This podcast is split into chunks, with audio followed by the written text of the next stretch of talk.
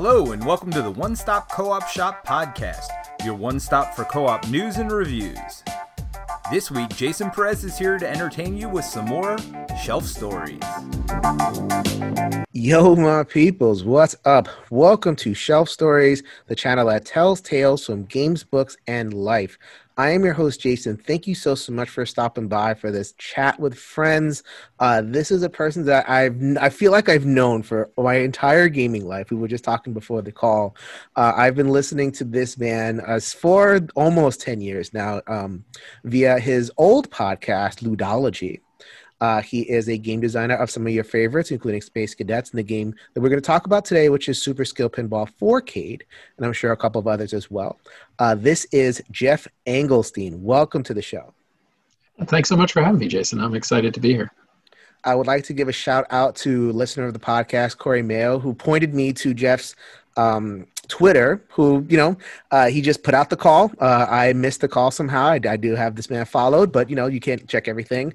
And he's like, hey, this he wants to talk. And he has he's a really good story. So go ahead, email him. And so thank you very much, Corey. I always appreciate uh, and, and anybody else, anyone else who has any suggestions for guests, anything like that, uh, please go ahead. Um, so we are going to get to our chat. Um, but I think the first thing we need to do is a little bit of promo. Let's get the promo out of the way. The actual straight up, like introduce yourself and how people can kind of find you and what you're offering to people. So uh, maybe we can talk a little bit about what's up now. Uh, you're not doing ludology, uh, but you are active in the gaming universe. Yeah, um, I, am doing a bunch of different things now um, uh, in my kind of post ludology life. So I'm continuing the game designs. Um, mm-hmm. So I had two games come out over the last couple of months: Super Skill Pinball, which you mentioned, and Versailles 1919. Um, yep, there's Super Skill right there. Mm-hmm. Uh, we will talk about Super Skill Pinball in, uh, in a little bit, um, and we'll talk about the, uh, the, the the game. Well, actually, we'll, we'll get to the game talking a little bit, but I'm going to make the people eat their vegetables first before we get to the candy. uh, so I got those coming out. I had those those came out recently. Um, upcoming, um, hopefully in March or April. We're still working on it, but uh, we're aiming for a Kickstarter for a new game that I do with my son called uh, Nova League, which nice. we can talk about also. Um, and then I've got uh, a uh, uh my game tech book, mm-hmm. um, which uh, was a, is a collection of um, the essays that I do on the Dice Tower. Um, uh, was uh, was uh, published in a, a, kind of a rough format uh, back in 2017, but then it was picked up by HarperCollins, and they just actually recently republished it in the United States. It was first republished by HarperCollins in Australia, but now it's available in the U.S. Mm. So that just came out a couple months ago, and then in December well, towards the end we, of this. We, we can pause on the game tech. This is what I meant sure. by vegetables. We're going to talk about the books first. This is a, a, channel about games, books, and life. And it was exciting to hear that there is games and books and life going to be all in this conversation. There you go. We got it let's, all. let's start with the book. So, game tech. That was in particular that because I, you know, obviously the first thing you encountered is a, is a dice tower. And I, I covered a Dice Tower podcast when you're first getting into games. And so I don't know. I don't know how often you did it. I think you did it maybe once every couple of weeks or once a month or whatever, whatever the frequency was. And Game Tech, if you don't know, was a I don't know a five to ten minute spot where you would kind of discourse upon something interesting to you as a from a very kind of high level game design perspective. And part of the running joke was, does would Eric get it? So Yeah. So a couple of things about that. So first off, yeah, um, it goes back. Um, so for my uh, for my day job, so I do product development and uh, manufacturing for for people on a variety of different products, and so my business uh, frequently took me over to Asia. And so way back in the day, I used to go to Korea a couple of times a year, and um, so I used to listen to the Dice Tower. And this is back when Tom lived in Korea and did it with uh, first Joe and, and then with Sam. Mm-hmm. And so I just reached out to Tom one time. I was like, hey, I got a free evening. I'm going to be in Korea. I'm a big fan of the show. Would love to meet up with you. And uh, he and Joe actually took the train down to Seoul. They're north of Seoul. So he took the train down to Seoul, met with me. We played some some games, went to a game cafe, which was my first time ever in a board game cafe before they, they existed at all in the United States. Nice. Um, and then after that, I used to, you know, every time I went over there, I'd go up to his house or his game group and we'd get together and play Twilight Imperium or whatever. We had a lot of a lot of good times. And one time he's you know he just mentioned to me that he was looking for new segments for the show uh, and new contributors. And um, so I kind of wanted to kind of step beyond just uh, just playing and doing something. Um, and I was always a, a, a big, you know, I had a great interest in, in math and science, and I loved, you know, thinking about how those related to games. And so I just came up with this idea. I want to just, I want to do something a little different. So came up with this idea for Game Tech for um, talking about math and science and psychology and all these different things and the way that they relate to games. Um, put together three sample segments and sent them off to Tom. And um, and at the time, I thought maybe I could come up with 20 different ideas, maybe before I ran out. Right. And uh, you know, so that was in 300 episodes later. That was in 2007, uh, and here we are in 2020. Uh, still, still doing it every two weeks. Uh, yeah, I've done probably 300 or so. I haven't even don't even know anymore. Um, hundreds and hundreds and hundreds. So, uh, yeah, it's it's uh, it, has been fun. And and um, then and yeah, they're five minute segments. They feel like 10 minutes, but they're actually only five minutes. Uh, some of them, and, uh, well, it takes me 10 minutes to understand some of them because, like, I'll listen to it and it's like, okay, what did he just say? Especially the like the because I'm not I'm not, okay. So the psychology ones I'm all over. I'm a psychotherapist. We will absolutely talk about that. That is my day job. Um, cool. So like you know, prisoner's dilemma and you know um, there was one that you did i think this may have been a, a, bigger episode about like what happens to theme like you know the retheme of Incan Gold into like a firefighting thing and that was yep, so yep oh, super interesting. Go ahead and check out Ludology and the Game Tech if you want to know more. He he was doing psychology stuff before I even thought about it. So, yeah. and then I think you know that was actually turned into a real experiment when yeah, I came up with the, you, you know, know the whole story. So yeah, that was pretty cool. Super cool. Uh, but then the the math ones, the astrophysics ones, and like when you try to describe AI that's where it's mm-hmm. like okay yeah i mean honestly i always feel not not to you know i'm not trying to dissuade you from from expressing that or anything. But I, honestly you know people say to me all the time oh yeah I, I love your stuff. I listen to it. I don't understand any of it. No and i always feel like i've failed then right? You know because what i'm mm. trying to do is i'm trying to you know teach or trying to be pedagogical. You know i'm trying to you know help people make those connections with you know with things they know in the games that they know and things they maybe don't know about to help you know to help it make it a little easier for people to learn. So so i feel like if people don't get it or can't get it, then I haven't really, you know, done my job. So that's why I always try to try to do. It. But it's hard in five minutes to explain quantum mechanics, you know. Yeah. So. Although what I what I will say, and this is a psychology thing, right? I think, and or maybe a cultural thing. I think there is this kind of like it's almost like expressing your innumeracy. So there's like illiteracy and innumeracy. So like I can't do math. I'm the worst at math. That's its own kind of status symbol in our culture like you know it's like oh i'm the worst yeah. at math. Don't make me do anything. So i feel like you're kind of your segments kind of swim upstream against that very thing that we do. And i'm not i i, I can't figure it out. I can't figure out why that's it have you noticed that that it's almost like a status symbol when people say? Yeah i mean some people certainly can yeah will will say that and do that you know? And i i i get that um, and, you know, and your, your your segments kind of feed that, so it's not like it's that they don't understand. It's like it becomes a status symbol that they don't understand. I I'm tried and failed. I'm glad to help people get up to uh, you know advance their social status, get together and talk about how they just completely don't understand game tech. Yeah. Much, uh, um, how, so so, many, so, okay, good. No, no, no. You go. I, I, guess how many game techs were collected in the uh, HarperCollins book? Uh, well, it was interesting. So the original game, I did a Kickstarter, a 10 year anniversary Kickstarter back in 2017, and that one was very specifically, I think it was like 60 pieces, 60 essays or some somewhere around that. Um, and um, then when HarperCollins picked it up, you know, so then I, uh, you know, one of the people who was an editor at HarperCollins actually, you know, was also a fan of the show and saw the book and was spoke to the, the, you know, the people there and was like, hey, we should do this, and so they picked it up. But they totally smoothed it out. I mean, they blended together, like it was very much just the, it, it was pretty much transcripts of the segments, right, yeah. of, of, the original book. They, the, the editor, whose name I can't recall right now, but he did a fantastic job of blending things together in a way that just read is much more readable. And so that's the new version. That's the orange covered version that's out mm-hmm. now. That's the only one that you can get at this point. So, mm-hmm. um, so it's and we added some new material for the HarperCollins one versus the first one because there were some newer segments that had come out in the meantime that I really liked. Mm-hmm. Uh, any like, do you have like a top three, or is the, or do we have to read the book for that? Like three that you just felt like, oh man, I nailed this one. This was amazing. Uh it, it, from that standpoint. But the ones that I always go back to, I mean, there was one about, um, I, I, enjoyed the one I did about um, uh, colonoscopies. It's one of my personal favorites. no, I don't You know that story? No, I don't.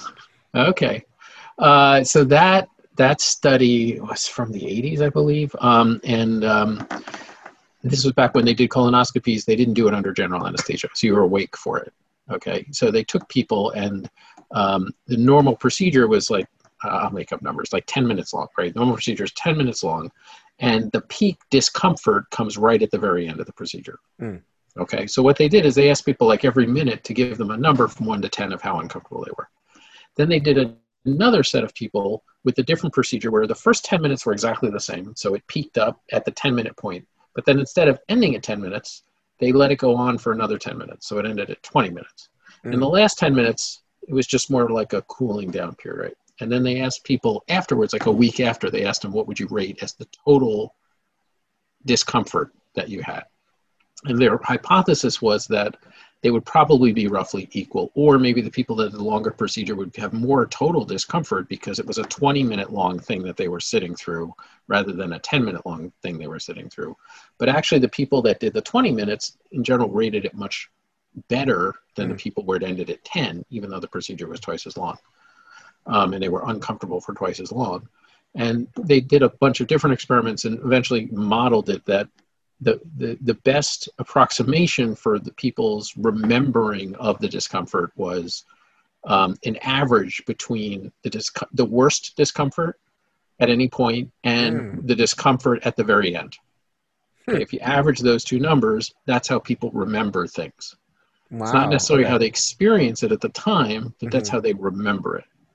Um, and um, uh, so, So the 10 so- minute one, Mhm. the peak and the end are at the same time. So it's Mhm. remembered as much worse than the other one.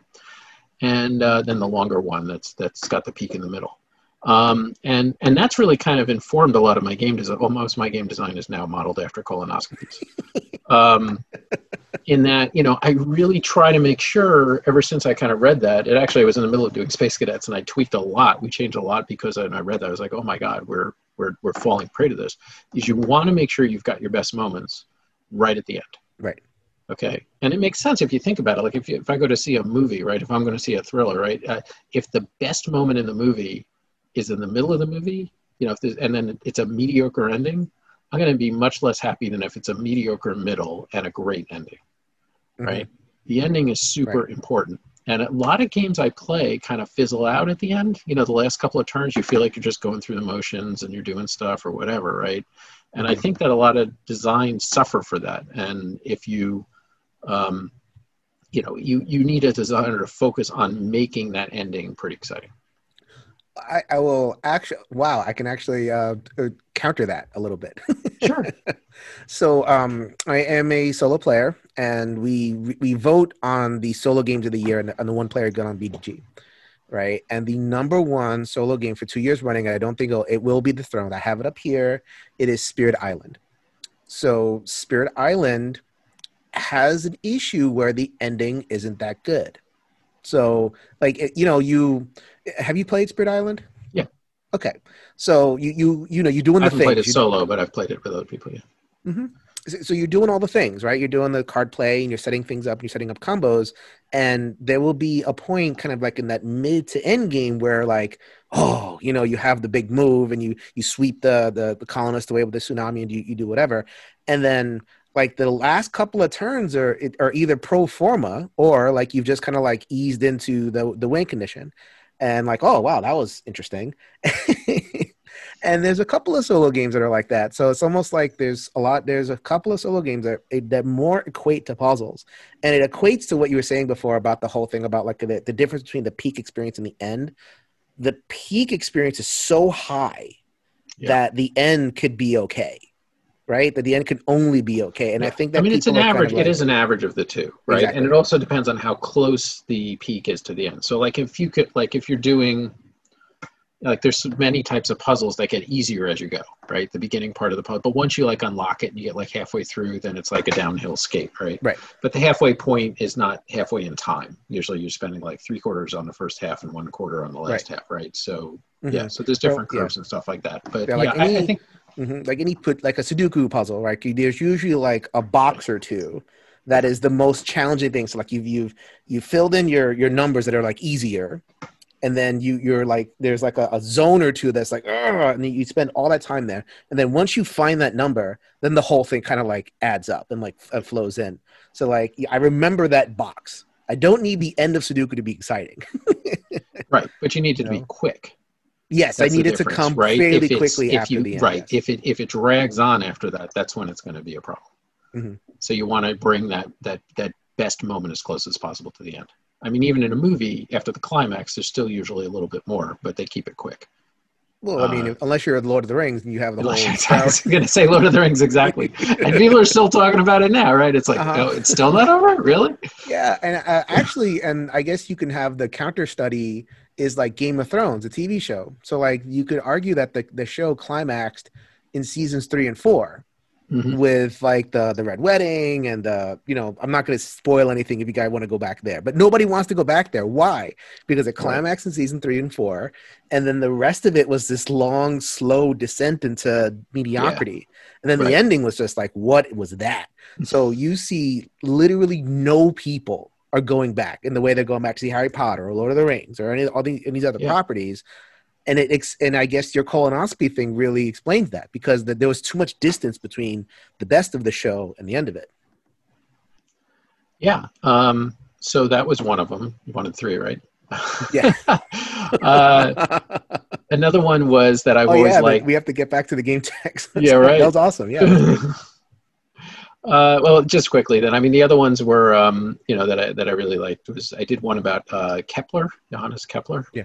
and his Mysterium Cosmographicum uh, Mhm. theory. Um, uh, which, for those that are not familiar, I mean, he he studied the motions of the planets, and they just started finally, you know, realizing about the heliocentric system and how far the planets were from the sun. They started putting all those numbers together, and he, he was trying to figure out, make rhyme or reason of the distance that all the planets were from the sun, and he tried all kinds of different things, and he found out that if you nested polyhedral dice, basically.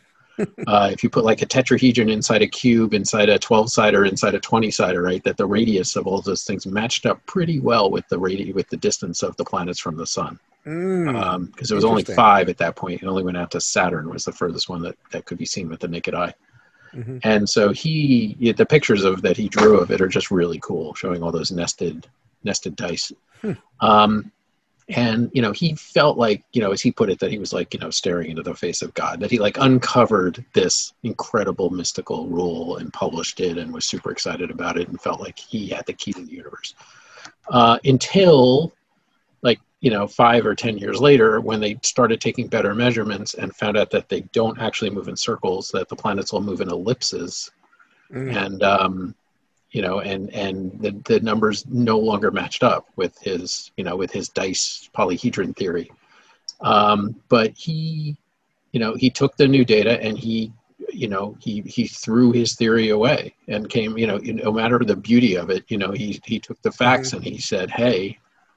You know, this is this is reality. There's no model for it. You know, what I thought was was true is not true, and Mhm. you know, just went on with the rest of his the rest of his life and i you know i think that that's an important lesson for everybody to try to to take is you can have you know things may look beautiful you may have cherished theories about a lot of different things in our lives and you know so you just have to face reality sometimes and adjust your perception based on what's really out there and human psychology is built to go exactly against that like we are we are built to build our towers and to love our towers and love our cities just you know like and I, as a psychotherapist that is exactly like my, my, my thing is I, I end every video on this. Change your mind you can change the world right? And there are so like that is the essential thing of my psychotherapy is people who just have such a hard time changing their minds. Like you know because it makes sense. So i understand that it's hard you know and yeah Right. people get into you know preconceived notions and things like that but um you know i, I was uh, it's been attributed to a lot of people. I think originally it was um uh keynes i think john maynard keynes it was attributed to is the quote uh you know somebody asked him you know i, I forget the exact thing but it was like you know how you know you've you you don't you know how could you have flip flopped basically uh, whatever the the 1920s term was how could you flip flop in this opinion? And and he responded to him he says well he says when i he says when i am presented with new information i change my mind what do you do sir you know when I when I'm presented with new facts. So yeah, um, so that was one, and and just and the third one, just I, I don't know if it. Re- I guess it kind of resonated with people because people came to me afterwards, but mainly it's because because I did it live and I was emotional at the time. But when I was Mm. 49, I guess, yeah, I was 49, and I did a live game tech at Gen Con, um, and I talked about um, what I like to call the uh, in engine building games the pivot the pivot moment Mhm. like in splendor right or in dominion right at some Mhm. point you've got to stop building your engine and you've got to start using it to get points Yeah, score, score, score. um, and I I kind of pivoted from that into the fact that it was actually on my birthday that I was doing it, uh, 49. Uh, and I talked about how milestones. I've always measured milestones on my birthday by perfect squares. Actually, you know, usually Mhm. good things happen to me when I'm 9, 16, 25, 36, and 49. Mm. Uh, so, um, so it was a big one for me. But I said that you know at this point that I want to pivot from kind of building my engine up to that point to executing you know to to Right. doing it and for me that was trying to make a difference about trying to you know as much as i like teaching already but you know try to try to just get into more things and and and, and turn it into more output that I, that I hope would help people other people in the future. Mhm. um, and that was like seven years ago now. Uh, and i've really tried to you know push through on that. And that's you know when i started teaching with nyu and i uh, i teach game design there and and um, you know writing the books and helping to mentor people and uh, we started the you know a couple years ago started the new voices in gaming foundation to try to offer scholarships to underrepresented uh, designers to you know get out and get some of these opportunities to meet people and be mentored and things like that so and and now the new zenobia award that i'm on the board for that so i've really Mhm. been trying to you know kind of use the the equity that I've I've built up to you know hopefully make things better for um for for other people. It it sounds. Are are you aware of like Steven Erikson's uh, developmental life cycle? No, I'm not. So you in that one live thing, it sounds like you went from stage seven to stage eight. okay. so uh, at stage, uh, uh, I hope you guys, I hope you guys are interested in this. This is very different than anything I've done. So um, we'll get to the games. We'll get to the games. We'll get to the games. uh, And I was I was vegetables. seven. My age was seven squared. So I guess that was the end of stage seven. There you go. exactly. I gotta I gotta math that out. Actually, that's re- really interesting. Um, so then the developmental stages, it goes from birth to death. He was a Freudian, so like they they a lot of talk about stages. So you know a little bit further, a little back in the 20th century. So then, you know, uh, like every stage has a task. So like the first stage when you're a baby is you have to learn to trust. Right, you know, you don't trust anything. You have to learn to trust, and then you know you become a little uh, the little one, and then you learn to explore. That that's the task, like explore, and then you go to you know different stages. And like if you're a teenager, you learn to identify yourself. If you're a young adult, you learn to love, and if you're an adult, you learn to like build. As you were saying before, like you know, build that engine. So like you're like they call it generativity. So it's like you know you learn to generate, right? Uh, and then so what are you generating? You're generating your children, and you're generating at your job, and you're kind of establishing a legacy, and that's stage seven. And then stage eight, the last stage, is kind of like solidifying your legacy, so to speak, your impact. So, like, you know, you've built, you've built, you've built. Now, what kind of impact are you having? And Yeah. it's so funny how you walked, how you described exactly going from stage seven to stage eight. And it's this theory they make you memorize as a psychotherapist to take your license. So it's like memorize the eight stages, and you know, but I- I found so much usefulness because it's like, wow, this is this actually applies. You know, I know a lot of people that are trying to like find meaning in their later years as they kind of near retirement. Like, what am I going to do now? Kind of thing. And it's like, well, make an impact. Yeah. So um so yeah, and I've been very you know it's it's been a gratifying you know part of the journey that I'm looking forward to continuing. Say a little bit more about the scholarship. Um, obviously, you know, as a uh, person of color, I'm a, I'm Latino, very interested in just having more voices, more diversity. And I'd love to hear a little bit more about how your scholarship is kind of getting the word out and, and getting people in the hobby. Yeah, it started out. Um, so uh, we we had our first round, I guess three years ago now, something like that, um, and we partnered with Tabletop Network. So Tabletop Network, which was started, um, is mainly the brainchild of, of designer Tim Fowers, uh, who um, who did Burgle Brothers, and there you go. There you go. I got plenty Yep, of. now I have, more, I have more Tim Fowers than Geoff Engelstein, unfortunately, on my shelves. hey, that's that's his his he's a better designer than I am, so that that is deserved. He designs Uh, cooperative games. That's my jam. Is cooperative games. Um, and so we did the first. Uh, I, I helped, you know, kind of organize it, and it was intended to be. I don't. There's a video game, big video game conference called GDC, where they bring in people to do papers and presentations and stuff. Game like. Developers So, Conference. Yeah. so he wanted. He had this vision of doing a, a similar one for for tabletop designers, um, and it wouldn't be just it wouldn't be just playtesting. You know, it wouldn't be you know it wasn't going to be it wasn't going to be exhibitors. You know, it, it, wasn't going to be just playing games all day, right? Tournaments. It, it, he wanted to do something different. It's going to strictly be educational, and there would just be people coming and giving lectures and panels and you know breakout groups and stuff like that. It was, was going to be three days of education. And so we did the first one was out in Utah, and um, it was just a phenomenal experience. Just being able to be there with that level of, of talent and you know just the people that were there. Mm. Um, but it was you know it was super duper white guy, right? I mean it was really, um, you know, it was yeah noticeable, very very yeah even for Utah. Um, and you know and so you know afterwards we were talking to each other and i was you know i was like look we gotta you know and i understand that part of the the issue is also when you do a retreat like that that it's you know there was a certain cost involved. It was hard for people to travel. You know there's just a certain level of um, you know and, and really i think you know regardless of um, uh, you know of of your your race or whatever you know if, if you're if you're in your 20s and you're a new game designer it's it's hard to you know fly out to you know salt lake city for a week potentially and, and do this thing. Um, so you know i tried to think about what we could do to you know and certainly we wanted to try to attract people you know just in general but you know i felt that one of the hurdles was you know was just the financial impact of trying to get people out there but i thought it would be really helpful to get there so that was why I started um, New Voices in Gaming, which was specifically to give scholarships to people. So basically to cover people's travel expenses, hotel expenses, you know, basically a free, completely free trip to these types of conventions to get there and meet people. But more importantly, and I got this idea from talking to some other people that have been doing this um, for Metatopia convention and stuff like that. They also have kind of scholarship programs. Is that it was important to have a mentorship aspect to it. You know, if you just bring people and just you know here you are at this conference, have fun, goodbye. Right. You know, that's not super effective. Um, and uh, so, um, so we we had a mentorship part of it also. So a one-on-one mentorship. Uh, so in the end, originally I was planning on doing five people at the first one, and um, uh, the, the the support from uh, so many different game publishers was phenomenal, and individuals.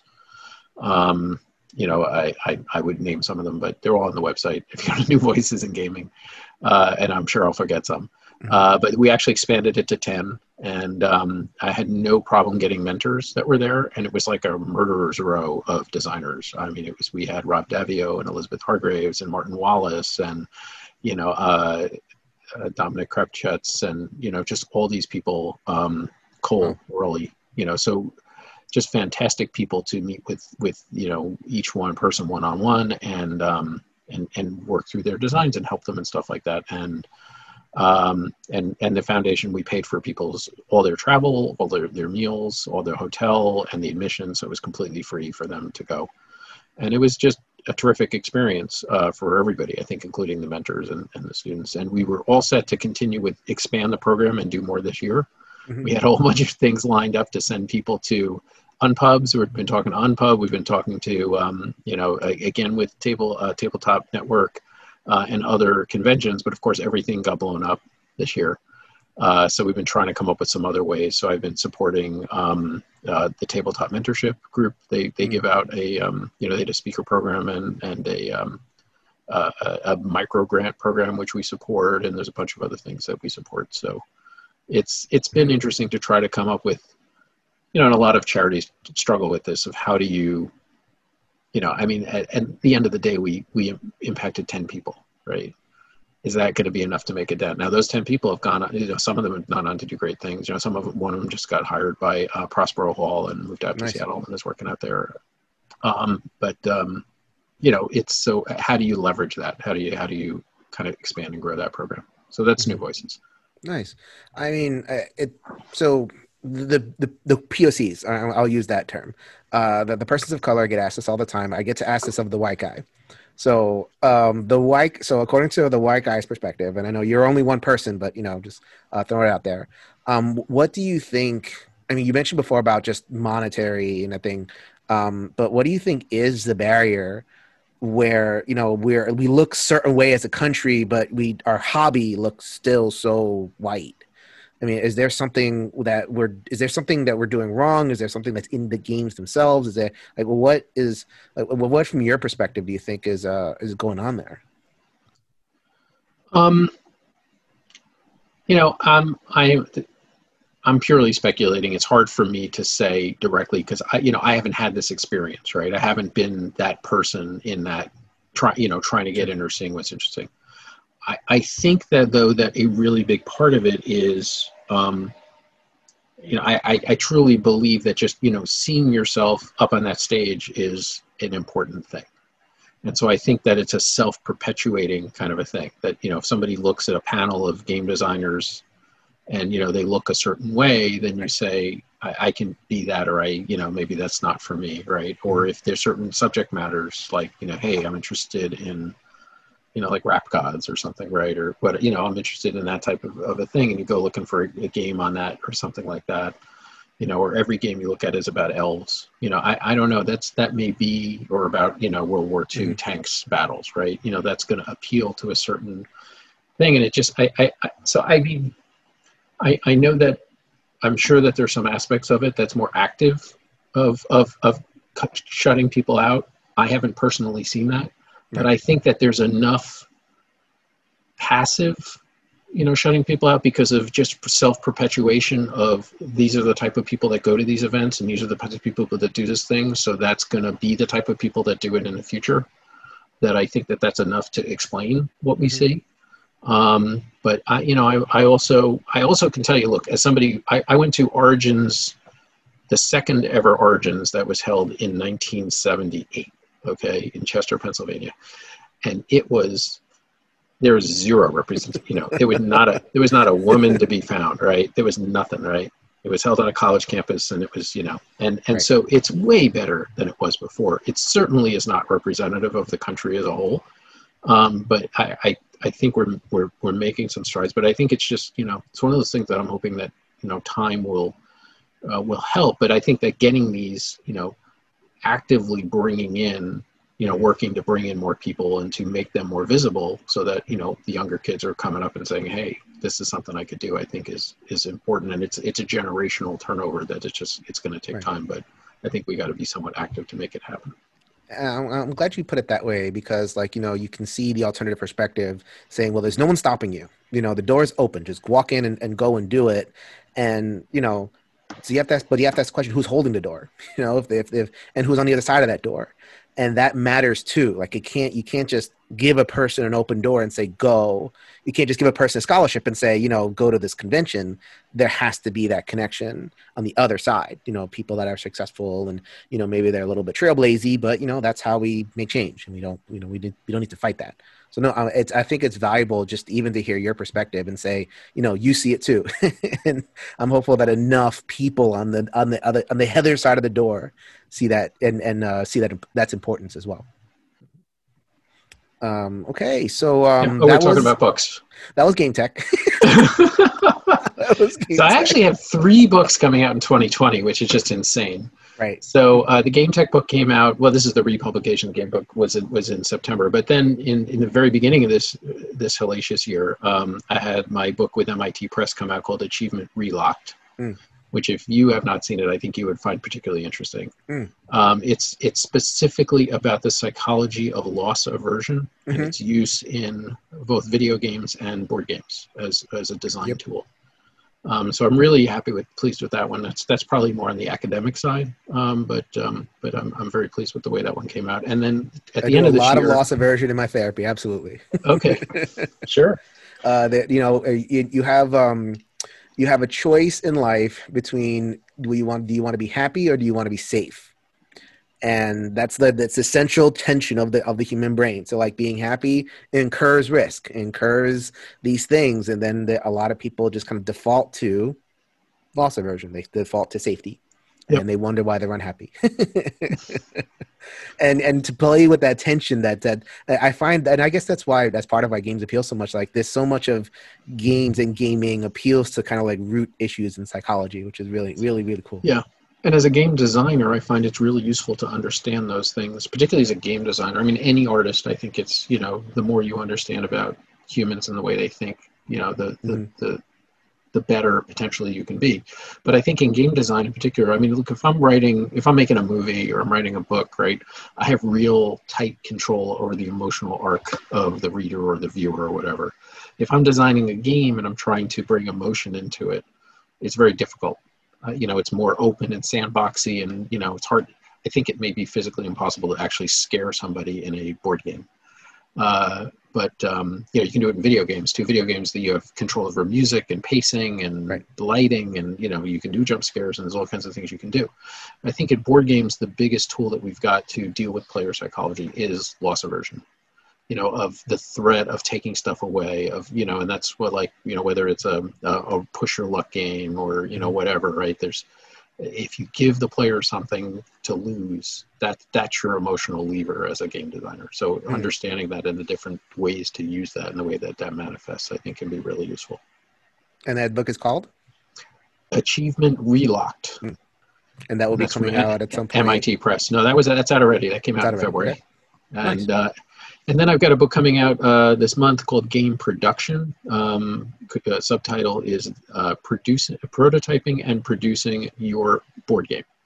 And this is doesn't really cover game design at all. It's about the physical aspects of being a designer, how to make prototypes, you know, how to make cards, how to combine spreadsheets to make your life easier, uh, how to do graphic design rules, layout, you know, uh, all the production stuff then how much it costs to print cards and cubes and boxes and trays and so it's all that other kind of stuff that's you know as as you're doing the design what it is. So i'm very excited about that because i think that's I, I frequent um, game designer forums and stuff like that and try to help people out on reddit and facebook and whatever and like 90% of the questions are all like does this card look good? or how much does it cost to get cubes? or you know or that kind of stuff. How do i make a board?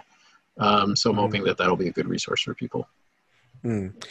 and also for playtesters. And that that i mean i don't know if i'm ever going to make a foray to the game design. We'll see. But in terms of i've tried playtesting and it's very difficult it's surprisingly difficult to be a playtester because you basically have to recraft the game you know? And I, that you, you say like oh i'll help you out and then they send you a file.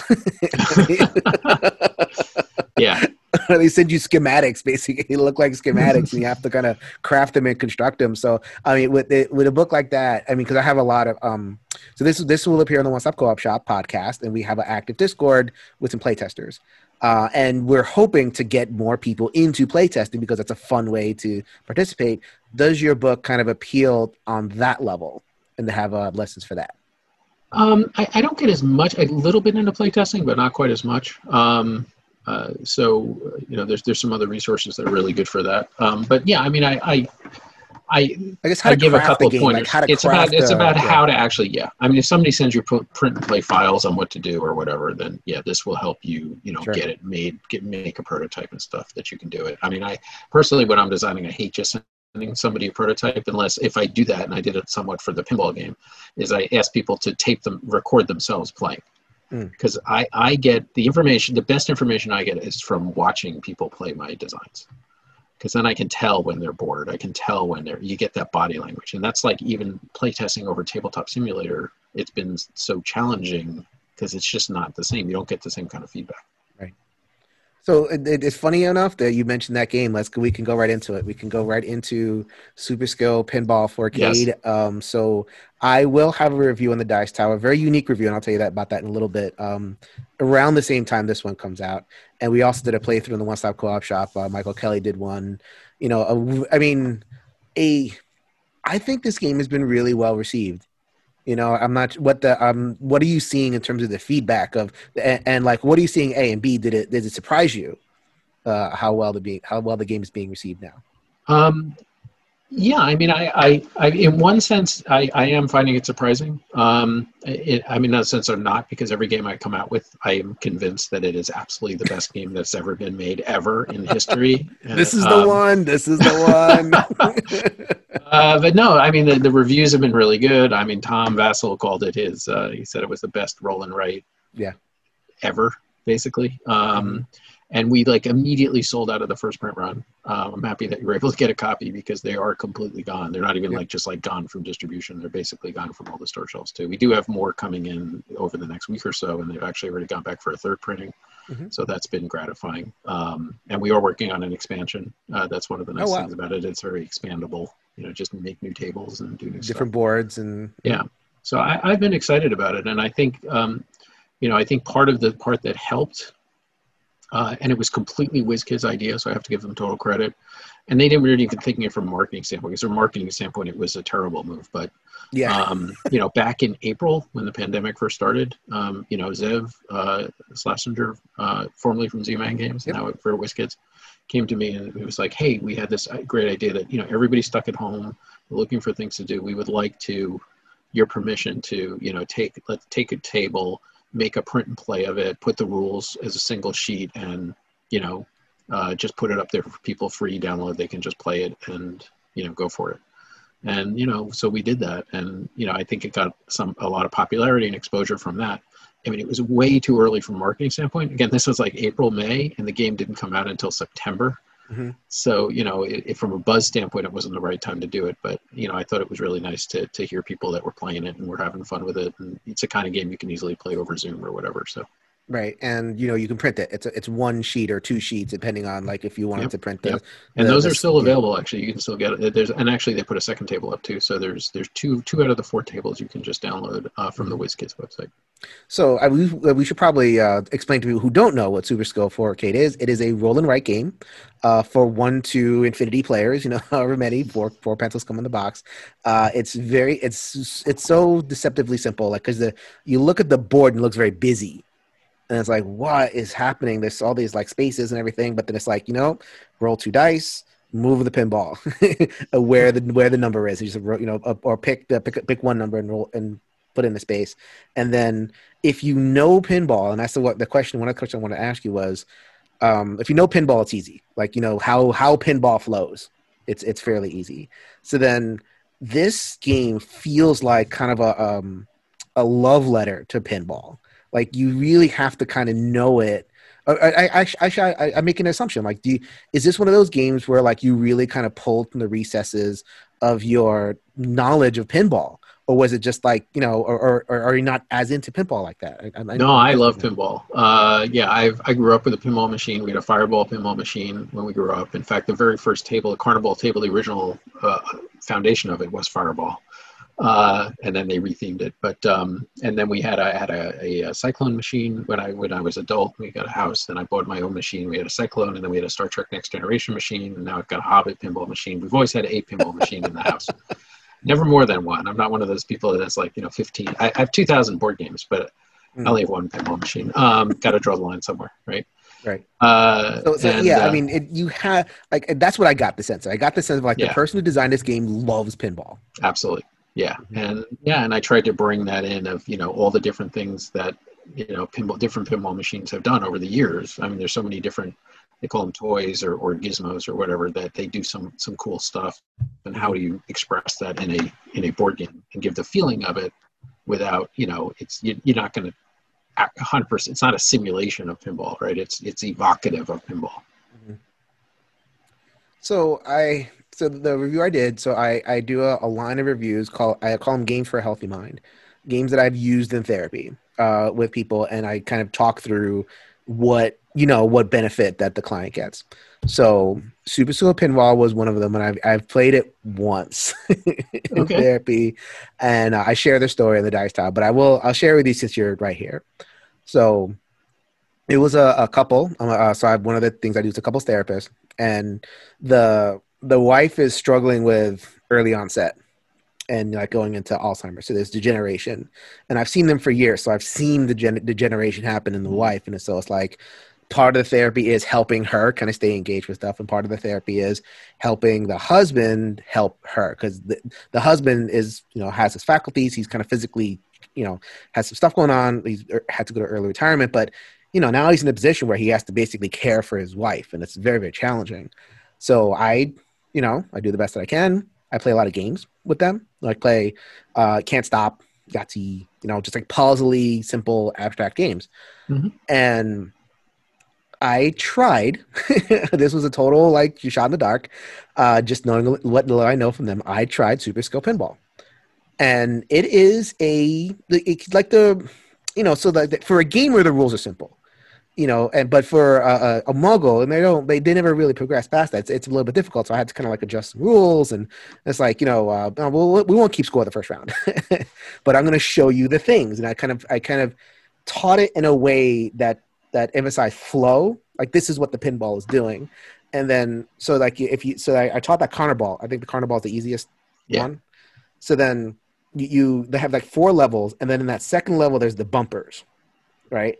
So then I kind of demonstrated that the sense of like okay, this is a, a push your luck, well not a push your luck, but like you know you can really rack up ding ding ding ding ding ding ding ding ding ding ding, and like that kind of caught him and he's like, wow, it's, he remembered because like he's like, oh wow, we remember playing pinball when we were kids.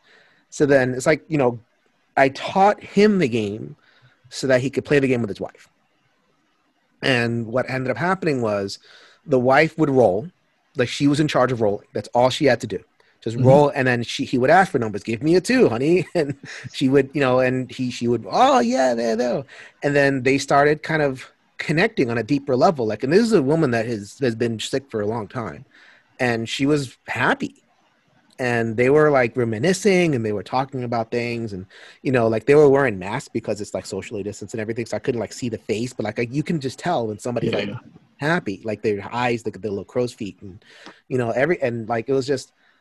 You know, so they're doing, so they're playing, they're playing, they're playing, and she's like laughing because, and, and he's doing a lot of it, like he's playing it up, right? Like, because the, and that's why I wanted to commend you because, like, the the the soul of pinball, if, if pinball has a soul, that is definitely in this game, and he was able to kind of get a piece of that and offer that to his wife and like involve them, and you know, so like they're doing the whole thing, and we do that third round, and I, I don't really, I don't really keep score, and I let him, I let him nudge freely. I, don't- it's Sure. like okay, just it's, t- turn the dice, whatever, whatever you want.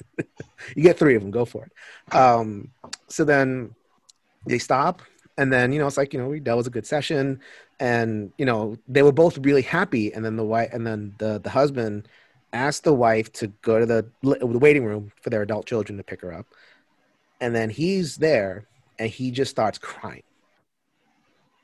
and. I mean, I'm just.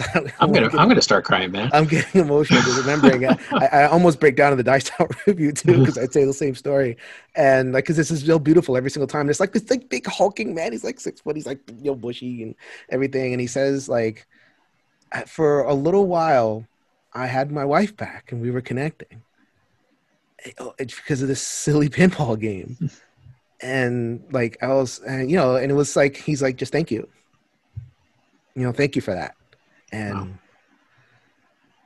you know it's like i mean i don't know if i'll ever be able to get to use pinball again like that was Yeah. such a constellation of like because they were yeah, big yahtzee players and they had that that pinball background you know in their history like they they'd, bound, they'd, Right, not- right. they'd bounded over that but the fact that you were able to create a game that has a, a low a low enough rule set and made lower by obviously some stuff Mhm. and also has enough of the soul of pinball in there to kind of give a couple like that access and help them achieve emotion was just i mean that's amazing dude Yeah, that's a wonderful story. Thank you for that.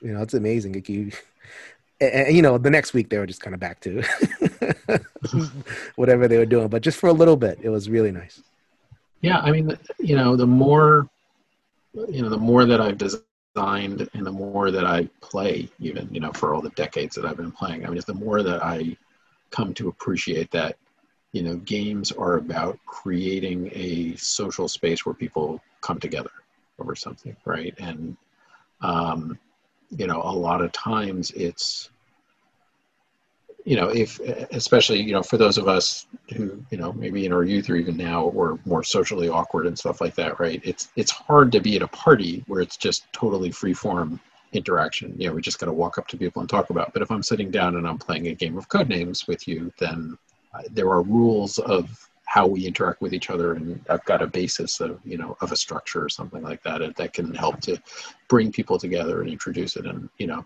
there's so many elements of human society are like that, uh, you know, beyond games into rituals and you know that they believe in the sporting events and religion and political activities and all kinds of other things that I just see you know games as kind of the purest expression of a way of connecting people.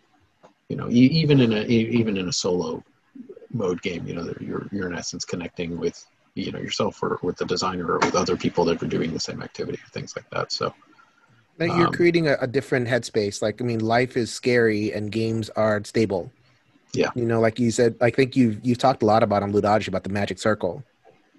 Mm-hmm. Right. And the magic circle being like, okay, this is a break now. the rules are different now. This is, you know, out there, anything can happen and usually something scary and mean and, and dumb. Here, you know there is you know even if you lose and even if there's like bad things happen like you mentioned before design for loss aversion give threats and all that kind of thing it's all stable. Right. you know yeah. and that's kind of what i try to create when i use games and therapy is like create that stable space. Because when you do it where there's stability there's no anxiety. Yeah. Um, I, I think that that's you know very uh, you know very smart and very sensitive way to, to use that they're trying. Yahtzee though, Yahtzee is definitely the one that gets used uh, in terms of rolling rights. Uh, I've tried a bunch, and you'd be surprised. Yeah. Like it's it's funny because it's like, and I'm not sure how you feel about this, but like, so I got into a little bit of trouble on the Dice Tower recently. So I've done I've done the the healthy mind games for a couple, and I I I viewed Uno, and Uno is like by far my my most played game. Like it's not even close. Yeah like and I every time I tried to kind of replace Uno with another game, like a quote unquote better game, like they're like, okay, that was nice. Let's go back to Uno. so it's like, okay, I have to kind of like deconstruct my my understanding of what is a good game and kind of go with the flow. So it's like I've I've kind of like come around on this. Like I gave it a seal of excellence, nine out of ten, and people were like, "I can't believe you did that. That's terrible game." And uh, you know, I yeah, a games are inherently subjective, right? A, B, they're so dependent on the group that you're playing with. And, D, you know, it also depends on what you're trying to get out of it, right? I mean, you're not playing Uno for a deep strategic experience. You're you're playing Uno for the social experience, right? And exactly. the people that do it, and the inside jokes, and everything else that does it, right? And the house rules, and, and yeah. the and the, the and, you should get together with Rich Sommer, man. He's he's a Uno fiend. Who's that's, that? That's Rich Sommer. Oh yeah, yeah. he's, he's a guy you want to talk to about Uno. Oh um, man, I gotta get him up. I gotta hit him up. You should. You absolutely should. You got into oh, a giant Twitter fight with the Uno people. What was the Twitter fight? I'm so curious. It had to do with uh, skip, skipping or reverse, a draw two cards. I don't, I don't remember. There was some whole some whole rules minutia over Uno. I, I don't get. It's a whole subculture I don't get into. But yeah, I mean that's, yeah and that's why it gets me. I won't say frustrated, but you know, I mean, like the last podcast interview I did, you know, the last question was like, "Oh, so what's your favorite game?" It's mm. like, you know, what do we do? How many people do we have? What are we doing? Who, you know, who are you? Who's the group I'm with? You know, I mean, it's, you know, there's, I don't have that, and I have this like zero patience for game snobs. Yes. Even though I kind of used to yes one to a little extent, but you know, look, somebody wants to play, you know, bunco and they enjoy that, then that's fine. I'll show them other games if they if they're interested, but I'm not going to say don't play that. It's stupid. Play this instead. Yeah, like, or if like you liked Bunko, mm-hmm. you might also like this. Or you like know, you're you playing, want... yeah, you're playing this game because you don't know better. Right. You know, like you like Uno or Monopoly, you know, like okay, well they don't know better. They're they're either like too quote unquote dumb to learn a better game, or they are anxiously awaiting. Less like you know, we when we invite them to, into our tent, they'll I- discover the. And you know what? That's not. You know, I just don't. I've tried. I've yeah. tried all sorts of people, and it's like they like their and there's reasons why I like their game. So like Monopoly, right? I mean, like I guess from a game designer perspective, I mean, would you? What is your you're thinking about monopoly like do you are you a do you do you share the general consensus in our community that it's like okay this is kind of a, a bad game or do you see like aspects to it Well, I mean, I think there are better games, um, but you know, and I don't think if you know, it's but it's you know, it's one of these accidents of culture, right? I mean, there's Okay. you know, there's it's just some things in culture. There's just like the big roulette wheel that spins, and wherever it stops, you know, that that's what happens to be popular or goes viral. And there's computer games or whatever, you know, and we see it even now with board games, you know. Um, you know, like uh, like Wingspan, probably going to get into trouble, right? But like, you know, Wingspan, the way it took off, Mhm. right? I mean, it's a fine game, but it's or Terraforming Mars. It's a better example because Steven, I can I can make fun of Steven. Yeah. Uh, Terraforming Mars is the fine. wingspan reference. you know, is it the fourth best game ever made or whatever it is now? I don't know. You know, Mm-hmm. it's got its strong points, it's got its weak points. It depends on the mood you're in. You know, it can run Right. too long, whatever. You know, I mean, all this stuff. It's just, you know, just for whatever reason, things kind of capture the viral zeitgeist, right? Just and they just Mhm. they, you know, and they get their own momentum. And Monopoly's that way; it got its own momentum. Um, but if you know, if you play it by the real rules, it's you know, it's fine. But it also, you know, I mean, it was very indicative of its age. It was, it was also, it's very much a loss aversion game, right? Mhm, The only person that doesn't lose every single thing they have is the winner. mhm. You know, it's it's just it's just the games that we played as kids are made to be horrible to kids. You know, it's just it's kind of ironic in a way. It's like the Um, fairy tales that about like all like nastiness and everything. Exactly, They're made to scare you. right. Um, so yeah, you know, I mean, Monopoly's fine. Uh, If somebody really wanted to play Monopoly, I'd sit down and play Monopoly. You know, I'm not gonna like say absolutely not, never. I'm never gonna sit down at your table. Yeah, hey, mm-hmm. let's let's play. Why not? And then afterwards, you know, let me take a fast food franchise. and I'll show you that. Yeah. So Although I guess like my so my perspective, having played Monopoly in session a bunch of times with a bunch of people, I think and I'm so glad you mentioned the loss aversion thing because I think modern game design overall is kind of like averse to people having a bad time at the table. You know, like they like everybody is involved. There's no like no no no downtime, and you know make sure the scores are tight. That's a, a good game is when the scores are all tight and everything. And you know, I think with a game like Monopoly, people are seeking that experience of like winning and just like being the ultimate winner, and not just have being a winner, but like having a fistful of dollars and Yeah. like you know making doing the thing, making it Yep, rain yep. and stuff.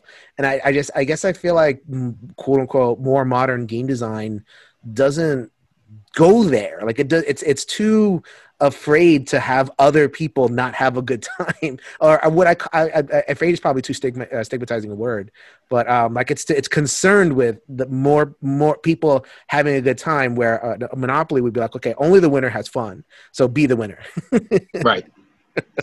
Yeah, um, and that goes back to also, you know, then to you know the commercial what people are looking for in the marketplace. Right. You know, and if Settlers of Catan had come out in 1927, would it have been popular? Maybe. I don't know. You know, I mean, there's plenty of you know classics that came out with diplomacy and stuff like that that you know were cla- acquire. You know, another one uh, diplomacy only the winner has fun Well, sh- well, yeah. uh, the diplomacy, that's a whole other conversation. I'll come back and we'll do another two hours on diplomacy. Um, but like acquire, I mean, you know, there's, there's plenty of games like that. But yeah, I mean, it's, but that's the emotional. But, you know, look, the emo- I talked about like loss aversion in the book and how you use that to drive emotion. The emotion, I'm not saying emotion's bad, right? And I make, no, I emphasize that in the book all the time not at all you know some of the greatest moments in gaming come from exploiting loss aversion right for for a negative effect uh, i mean in the video games world um, the example i use in the book which i think is perhaps the purest example is um, in portal the the weighted companion cube right Right. um, which is, is it too soon to do spoilers for portal i think the game's You're like 20 years old right I, I think what was it I, they never released a portal 3 did they it was only the Uh, well, only ha- uh, yeah, there's no Portal 3. Um, but yeah, uh, you know, in Portal, they, they give you this cube that's got hearts on the side and so you have to carry it through the whole level. And, and you get more and more attached to it. I mean, they do everything in their power on that level to make you attached to it. And then in the end, they make you throw it into a fire, right? Right. And it's one of the most memorable things in, in it's completely gratuitous, right? I mean, it has no gameplay impact. It's strictly thematic you know it strictly gives you some insight into you know the the, the GLaDOS, yeah. Mhm. nature of the computer and stuff um, but it, it sticks in your mind because you force the players to go through that ringer um, and you know and, and that's the same thing with you know there's there's board games where you want to do that you know there's intrigue the game intrigue which is perhaps the nastiest game ever made where you can just you make a deal with somebody you could just completely ignore it immediately Oh. It's like if I give you this, you give me three dollars, and somebody says, "Okay, I agree to that," and you give it to them, and they say, "I'm not giving you three dollars." That's perfectly legal in that game, right? Um, and it's you know it's it's like diplomacy you know it's, it's but that's but that's an experience and, and people will go for that experience you know people will go to scary movies right mm-hmm. but not everyone's going to go to scary movies um so maybe okay uh, i'm going to give this a shot I'm, not, okay. I'm, not, an experienced game designer but like I, I think so another conversation that people have is around dice and having like i think i we're we're getting to a point in game design it, it, it, where there's an aversion, a general aversion to just kind of like like zero sum, right? Either you win or you lose. So like you know, more and more dice games are like using like kind of multi-sided dice, or they're using like okay, you if you roll this, you get this, and if you don't, and if you roll lower, you can go over here. I think of a game like you know Pulsar or Kingsburg, where you roll and you could still go somewhere with your one and two, you know, yeah, or something like that. So like, I mean, would you? I, I don't know. I don't know what question I want to ask, but like, is that is that what I'm thinking about with loss aversion? Where like on a design perspective, you're kind of letting the players off the hook with letting them get away with low rolls, and is that something that you c- kind of consider?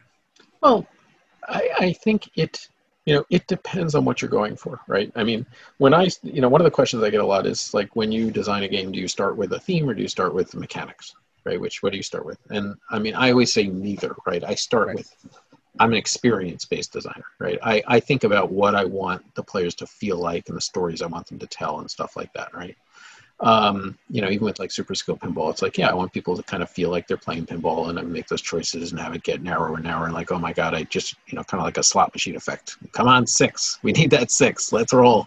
Oh, oh, oh uh, by the way, I forgot to mention this part of the story. Um, the, the husband, his big complaint about pinball is that you run out of flipper numbers. And he's like, you run out, you can't keep going. Game's got end, man. the game's got to end. He's like, no, I, I'm so good at pinball. When I was back in the day, I used to do. You this. could keep it going forever. yeah. So the biggest uh, the biggest knock on the game has been that it's too long, which is interesting. Mm. So yeah, so he's he's he's on the other side of the for me. He wants he, he, thinks it's too short because he he came at it from the pinball perspective. Like right. like he associated his experience with pinball of like being a pinball champion and you know just like being there for hours. His name was on the high score list and everything, and uh, so complaint registered anyway. yeah. Okay. Um, I'll keep that in mind for next time. Uh, so, so, like at least one endless board. Like if you can design right. like one board that has an endless what, like it has it has an infinite combo. Yeah, exactly. It, okay. Like, make the infinite machine or whatever I'll, they're called. I'll do that. Yep, and see how long people actually play it for before they just hang it up. I, I have uh, a feeling that would be uh, that would that would inspire some uh, contest or something like that if you made that board a perpetual motion machine board and see how long people last. Um, so you know, I think the key thing is, at least for me, when I sit down, is is I, I am aiming it at somebody. I'm thinking about the experience that they want to have and what they want to do, right? right? And so, you know, and that will guide me to how edgy do I want to be, right? You know, if if this is, you know, if I'm designing a game where I want people to kind of build their engines and they're constructing something and they're building an empire to reach to the stars, right? I don't want to give them toys and then take their toys away or smash their factories, right. right? That's not what the fantasy is about. Right. Right. If the fantasy is about, you know, it's you're conquering the world and you have to, you know, lay all your enemies to dust before you, then yeah, then I'm going to be mean and I'm going to build those tools in to let people do that. So, I mean, I, I feel the experience, I mean, a lot of games and that, you know, maybe this is overly broad, but they're basically like wish fulfillment and fantasy kind of stuff. I mean, that's why I think a lot of the themes are, you know, heroic and larger mm-hmm. than life, and we keep coming back to the same stuff. Um, and you know, you want to give people the tools to do that and, and tune the level of interaction for the target market you're going for. If you're designing a game for families to play and you don't want the families to be killing each other at the end, then you got to soften it up and you got to give, yeah, you know, then it's going to be minor things. So yeah, I, I, I, again, there's rooms, and maybe I'm sounding wishy-washy and all this stuff, but there's room well, for yeah, all this yeah. stuff. Mm-hmm. You know, and I'm an omni gamer. You know, there's there's room for the, the the diplomacies and squad leaders of the world, and there's the room for you know the, the Kingsburgs and you know the splendors of the world, where you're kind of in your own little world. hmm I guess like so. I guess I'm thinking about it in terms of trends, and I'm Mhm. not sure if you think that way about about games. Like, okay, the the, the games that I've played in the last couple of years seem to share these qualities of like you know the the dice.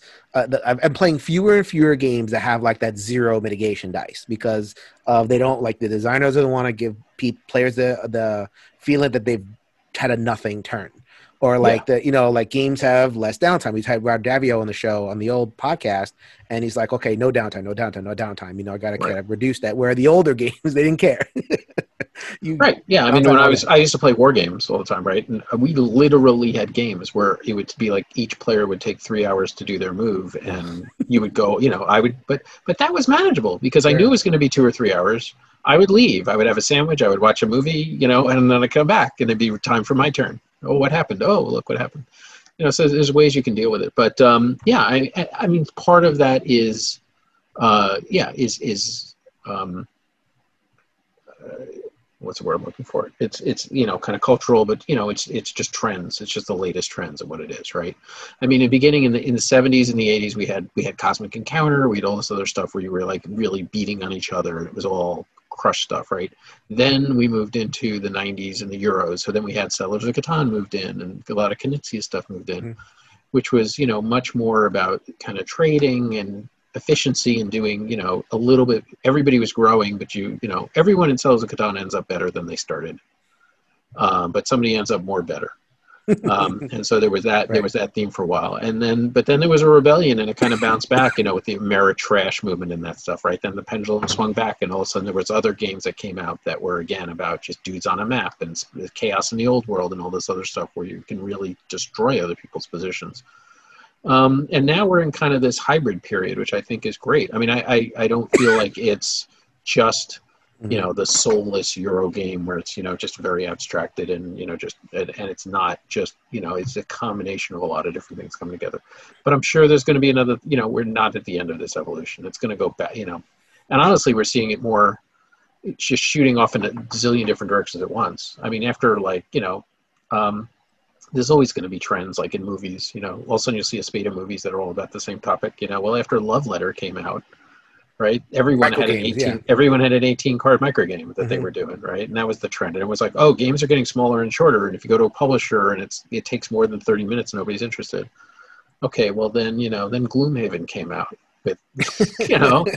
So it's Right. these these things move around Uh, so um, we still have to talk about one last project, which is your Kickstarter that you designed with your son, yes uh nova league Nova is the League. name of the game. Okay. Um, I don't know if I mentioned this, but I, I try to do set weird challenges for ourselves when we talk, and we, you know, because I'm I'm not, I'm not doing this, you know, just for commercial success and trying to, you know, I do have a job, so I can I can afford to do stuff for fun. Um, so you're probably too young for this, but uh, I I don't know if you're familiar with back. This game actually first came out in the 40s. Um, is the vibrating electric football. Okay. So there's it's a big board made out of metal, and you put these little figures on it, and then the board vibrates. Oh, and little guys run around. Yeah, around. sure, sure. Yeah, that. Yeah. Okay. So I, I never knew what it was called, buddy. well, it's I, I just call it gen- generically vibrating electric football. But it's called electric football, I think, in general. Mhm. But um, and so I, I played that a ton as when I was a kid. Uh, but as a toy, right? It never worked really as a game. I mean, I think it, it does because I've gotten more into it now, and it does if you really like fine tune the bases and groom your guys and you know really play with your board. But you know, I love the idea of these little guys running around on the board. Um, and so uh, I don't even remember how it came up, but at some point, Brian and I were talking, and we came up with this idea of, hey, we should try to make a new game using the vibrating board. And um, so we we worked, and we actually came up with a way of making, you know, a real slick modern game with, um, you know, different characters, every character having special abilities, um, and sort of a sports, still a sports theme um, but you know uh, a, a lot of different fun very quick playing has a lot of skill to it in spite of the random action of the vibrating board. Mhm. and um, we ended up like partnering what kind of skill? Like dexterity skill, strategy no no no. no dexterity strategy. Actually coming up with good plays and, and making use of the special abilities of the characters to do stuff. And um, and I am just absolutely just tickled pink about this game. I, I just love it to death. It's so it's much fun one. to play. It's the one. It's at the one. uh, and it's we've actually partnered with Tudor Games. Mm. Tudor Games is going to be publishing it. Um, uh, although this is a very the new area for them, so they have made electric football as basically their only game since 1947. Wow. Um, and there's tournaments and there's all kinds of stuff around it. But um, you know, so I, I we met with them and we're like, hey, you know, it's time. Maybe it's time for a new game. Uh, but they know nothing about this world. They really don't know much about Kickstarter and stuff, and, and just this sort of game market in general. So, um, you know, we're really working together on this, and um, it's coming out on Kickstarter uh, in in April. It's um, should probably look it up. The URL. It's it's Nova, yeah, NovaLeague.net Mhm. is the uh, no dashes or anything. Just NovaLeague.net is the URL and you can sign up for the mailing list there. And um, you know, I, I think it's a an ideal Kickstarter thing. We, we've got fantastic sculpts for all the different characters, Mm. um, and uh, you know, it plays really fast. It plays in about you know 20 to 30 minutes. It's super easy to teach. I could teach it in literally in like three minutes, four minutes, but it still has a lot of interesting plays and fun things you can do, and, and a better player will beat. Uh, somebody that doesn't know what they're doing. Although there's a there's a healthy dose of randomization with the vibration um, and you talk about endings. We talked about endings before. I'm going to bring it full circle now because I'm a Sure. podcasting professional. um, Veteran about- of ten plus years. talked about colonoscopies. So one of the things we have, the way that structure of the game is, is that you know what we found out is the way you normally play the football game is you you hold down this button and it vibrates the board, and you release the button as soon as the ball carrier is touched by an opposing player. Okay, and the problem is that can take a long time, and while that's happening, guys start running around in circles. Just you know, just it just gets stupid, right? It just it Mhm. just doesn't work. Um, and um, so what we found, we did a bunch of experimentation, is we found that actually um, the first four or five seconds, the guys generally go in the direction you want them to go in. Mm. Okay, once it gets past that, things get squirrely. So the way the game works is you just push the button. Everyone kind of sets up. So in the first play, everyone sets behind the 20 yard line, and we set it up ultimately so each team has their own ball. Both teams have a ball. Mhm. And then you push the button, and it just goes for five seconds and then stops. It's got an automatic cutoff. And then from where the characters are, um, now you can each character has energy, and now you can spend energy to do all their special abilities. So you can do special abilities, and plus there's common abilities like throwing the ball. Every player can do. You can just you just pay an energy, and you can just move the ball to a different player anywhere away or whatever. Um, but the the, the initially when we were playtesting it is you could actually throw the ball in the end zone. It's like one of your guys went in the end zone, you could throw the ball for a touchdown and and pay an energy and you know send the ball down there and then you'd, you'd score a point and you'd reset. And it, functionally it worked as a game and it made sense thematically, but it was not exciting. Right. You know, Mhm. it wasn't fun at all. So finally, we went back. We were after resting around with this. We just added in a absolute hard and fast golden rule in the game, which is that the ball, you can only the ball can only cross the goal line during the five seconds of vibration. Okay, right. So during all the abilities with all the crazy special powers where you can displace characters and you can move things around, you could swap places with other characters or whatever the heck it is, right? The one rule is you can never do that in such a way that'll put the ball into the end zone. Mm. Um, and also the end zone shrink, the end zones move in over time also. So that it's, it also drives the point to a, to a conclusion, which also helps the football game because guys do, you know, Mhm. it helps you, it helps things drive. And just adding that little thing. So now when you push the button, it's the five seconds. So even if somebody's like a, a millimeter away from the end zone, you can reposition your own figures to like form a little wedge right at your goal line, right? You can reposition guys right to the goal line in front of them. And sometimes crazy stuff happens during that five seconds. You know, somebody spins around and they'll go through and they'll bounce off of three people. But it, you know, you always score a point during that five seconds when you're just watching. You're powerless to do anything, and it's incredibly exciting. Mm. Um, so that was the way that we kind of took that lesson of you know, and the game always ends on a score, right? That's always the way the game ends. So it always ends on something crazy happening during that five seconds where you're tr- somebody bounces off or turns around or goes into the end zone because that actually you have to end the vibration period and especially when I when it's me, my guys run into the end zone and then out of the end zone all during the same five seconds, and then it stops vibrating and they're out. And I'm like, no, dude, what are you doing? Uh, so it just has those fun and exciting moments. Um, Mm-hmm. So that that that little rules tweak of, you know, it's you can only score during the vibration just just makes the game. It's it's funny. I guess we were talking about like trends. A, a trend recently is like kind of bringing back this old stuff and modernizing it to the Yeah. new. You know, I mean, you can Yeah. only have so many ideas. Yeah, I mean, not- restoration and stuff. You know, Mhm. there there's people that are making a living at doing that. Yeah, Yeah, you there's know, a like, I lot of fantastic games in the past that can be resurrected. And so, like, I mean, this was more of an activity than a game. The older one, it was just like Right. random chaos, but it was a cool toy. And like back, you know, like before we had all these kind of things happening, this was a way to kind of entertain yourself. And it's like now, seems like you really like, you know, like the restoration stuff. I'm waiting for my copy of it. Uh, what is it? Um, uh, the Dark Castle, the one, Yeah, uh, Dark Tower. Dark Tower. That's the one. Uh, you know, and and that is definitely, you know, I I. I I have no idea what else is coming from the past, but uh, uh, I'm happy to see that you are absolutely uh, bringing bringing back some of those toys. If they bring back Atmosphere, I'm going to be just uh, I'll be beside myself. well, you can still do that. I think they're all on YouTube. We need a modern version of that game. the actual board experience is pretty terrible. So. Yeah, that's true. Uh, this was Geoff Engelstein. We had so much fun chatting. Uh, we went all over the place. We went to psychology and uh, loss aversion, and we talked about pinball. And we did. Uh, this was one of the most interesting conversations that I've had in a very long time. Thank you so much uh, for making the time. Yeah, thanks for having me. This was a blast, and uh, I hope that's some it's it's some magical future point. We'll actually get to meet face to face and hang out. I mean, you're from New Jersey. I'm from Connecticut. We're not that far away. Uh, hopefully, cons open up at some point. You know, uh, we can get uh, meet up at a DexCon, you know, in, in Jersey or some uh, Metatopia you mentioned before. Uh, one of these other places that'd be really fun. Yeah, Metatopia. Um, I'm always always go to, and Dex. Yeah, they're real close to my house, so it's uh, it's easy for me to get to those. And so you are very available. Uh, you are on Twitter. That all I had to do is uh, send you a private uh, message and you respond right away. Um, and and you have the the books coming out. Uh, go ahead and check out uh, the GameTek book. And what are the titles of the other two? Uh, game production and achievement relocked.